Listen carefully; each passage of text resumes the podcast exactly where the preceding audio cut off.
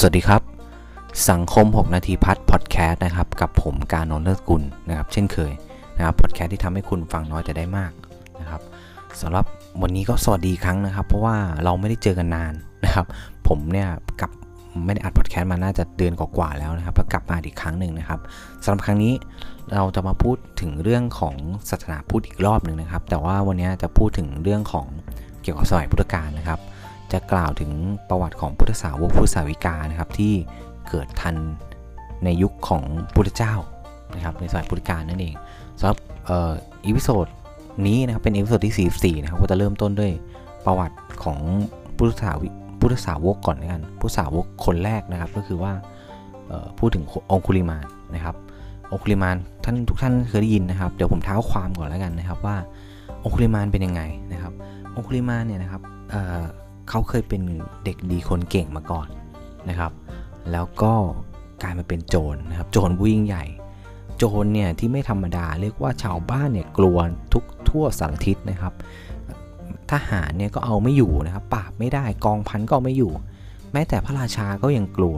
นะครับ แล้วสุดท้ายเนี่ยเขามาบวชได้ยังไงนะครับ เป็นโจรที่แบบโอ้โหอภิมหาน่ากลัวขนาดนั้นนะครับ เออมาบวชได้ยังไงบวชแล้วเป็นพระอรหันต์ด้วยนะครับนะ กลับใจได้ขนาดนั้นได้ยังไงนะครับ เดี๋ยวมาฟังกันนะครับ ว่าประวัติของเขาเป็นยังไงสำหรับประวัติขององคุลิมานะครับท่านเนี่ยเกิดในตระกูลวรรณพามนะครับ ซึ่งวรรณพามเนี่ยก็เป็นวรรณะใหญ่นะครับลำดับ 2 รองจากวรรณกษัตริย์เองนะครับ ท่านเกิดในตระกูลวรรณพามที่เมืองสาวัตถีบิดาของท่านชื่อพักควะนะครับ ซึ่งก็คือคัตคาพามนั่นเอง คัตคาพามเนี่ยเป็นปุโรหิตนะครับของพระเจ้าประเสริโกศลซึ่งเป็นพระราชานะครับอยู่ใน แคว้นโกศลเองนะครับเออมารดาเนี่ยนะครับมารดาของเออหิงสกะเนี่ยนะครับหรือชื่อเดิมท่านเนี่ยคืออหิงสกะนะครับก่อนที่จะเป็นอุลิมาเนี่ยก็ชื่อว่ามันตานีนะครับมารดาท่านชื่อมันตานีเออหิงสกะเนี่ยนะครับซึ่งแปลว่าไม่เบียดเบียนใครนะครับมีความเป็นอยู่เนี่ยอย่างสุขสบายเนื่องจากว่าอยู่ในวันนักพราหมณ์นะครับ เมื่อเจริญวัยเนี่ยได้ถึง วัยที่จะได้ไปศึกษาศิลปวิทยาเนี่ยก็ได้ถูกส่งไปที่สำนักของอาจารย์ที่สาปาโมกนะครับ ซึ่งอยู่เมืองตากศิลา เมืองตากศิลาเนี่ยเป็นเมืองที่ชื่อว่ารวมนักปราชญ์นะครับ รวมนักปราชญ์รวมผู้รู้รวมความรู้แก่นสารอะไรเยอะแยะมากมายนะครับ ถูกส่งไปที่นั่นนะครับ ท่านเนี่ยนะครับเองสกัดเนี่ยตั้งใจศึกษาอย่างเต็มที่นะครับ เรียกได้ว่าเก่งเลยทีเดียวหัวไวนะครับ ในขณะเดียวกันเนี่ยก็รับใช้อาจารย์และภรรยาของอาจารย์ไปด้วยนะครับ ด้วยความเคารพนะครับ ด้วยความที่เป็นเด็กดีเนี่ยนะครับทำให้เป็นที่โปรดปรานของอาจารย์และภรรยาของอาจารย์เป็นอย่างมากนะครับ จนพูดได้ว่าจนสิทธิ์คนอื่นๆเนี่ยพากันอิจฉาดิษยานะครับ แล้วก็พยายามใส่ร้ายท่านต่างๆนานานะครับ คือเรียกได้ว่านอกจากท่านปฏิบัติอาจารย์ดีแล้วเนี่ยนะครับ ยังเก่งอะ่ะเก่งเกินหน้าเกินตาจนเด่นอะ่ะเด่นกว่าชาวบ้านอะ่ะพูดง่ายๆนะครับ เด่นกว่า ลูกศิษย์คนอื่นเนี่ยนะครับ เมื่อลูกศิษย์คนอื่นเนี่ยอิจฉาดิษยาเนี่ยก็กล่าวหานะครับใส่ร้ายนะครับอหิงสกาต่างๆนานาโดยที่สุดแล้วที่สุดก็กล่าวหาว่าอหิงสกาเนี่ยเป็นชู้กับภรรยาของอาจารย์นะครับ ในที่สุดเนี่ยอาจารย์ถูกเป่าหูมากๆนะครับเป่าหูนี่ไม่รู้กี่ครั้งเลยนะครับ ก็คือครั้งแรกครั้งสองก็คงไม่เชื่อนะแต่พอไปมาหลายครั้งเข้าเนี่ยก็เชื่อนะครับ เมื่อเชื่อแล้วเนี่ยนะครับ ก็เชื่อจริงๆว่าไอหิงสกาเนี่ยวางแผนจะฆ่าท่านนะครับ อาจารย์ก็เลยเออบอกกับหิงสกัดเนี่ยเรียกเข้ามาหานะครับว่าสิทธิ์ที่ศึกษาจบศิลปวิทยาเนี่ยนะครับจะต้องให้ครูรุทักษินา ก็คือต้องให้ของบูชาครู ซึ่งก็หลอกหิงสกัดว่ามีวิชาดีๆวิชาหนึ่งซึ่งเป็นวิชาที่แบบเก่งกล้าสามารถเลยนะครับ แต่ว่าต้องให้หิงสกัดเนี่ยนะครับ ไป ฆ่าคนจำนวน 1,000 คนก่อนนะครับ เพื่อเป็นการบูชาครู ตอนแรกเองสกะเขาก็ปฏิเสธนะครับว่าเขาได้เกิดในตระกูลที่ไม่เบียดใคร ไม่เบียดเบียนใครนะครับ แต่สุดท้ายแล้วเนี่ยด้วยความที่อาจารย์ก็บอกว่าเนี่ยถ้าเกิดว่าท่านไม่ทำเนี่ยนะครับศิลปะวิทยาที่ร่ำเรียนมาเนี่ยมันก็จะไม่ประสิทธิ์ประสาทวิชา ท่านก็เลยเชื่อนะครับ แล้วหลังจากนั้นเนี่ยท่านก็จับอาวุธแล้วเข้าป่าไปเลยนะครับ อาจารย์เนี่ยเขาเขาเขาตั้งเหตุผลไว้ว่าเนี่ย การไปฆ่าคนของอิสระกาเนี่ยหนึ่งพันคนเนี่ย เดี๋ยวก็ต้องเจอคนเก่งนะครับ แล้วเขาก็จะต้องถูกฆ่า สุดท้ายเนี่ยก็ต้องถูกฆ่านะครับ คือเจอคนเก่งกว่าฆ่านั่นเองนะครับ ทีนี้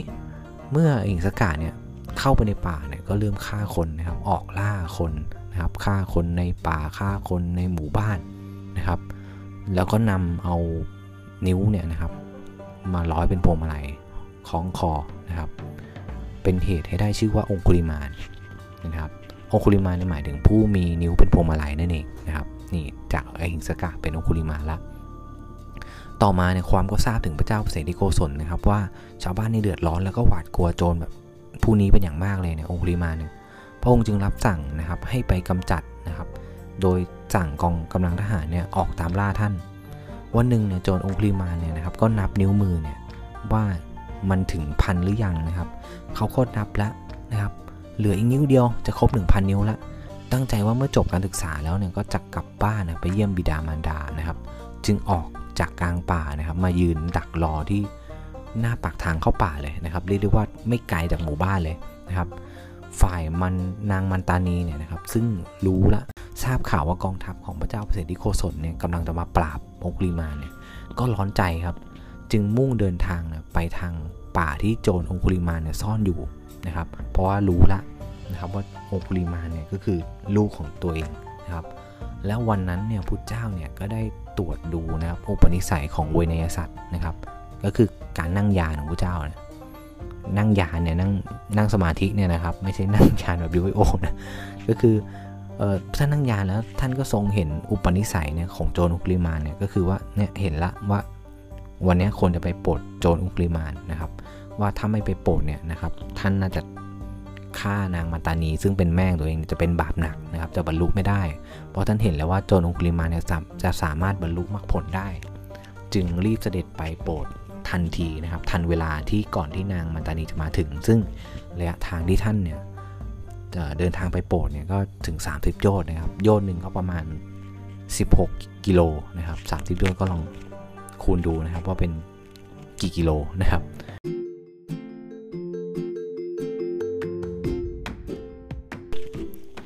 ก็เรียกได้ว่าถึง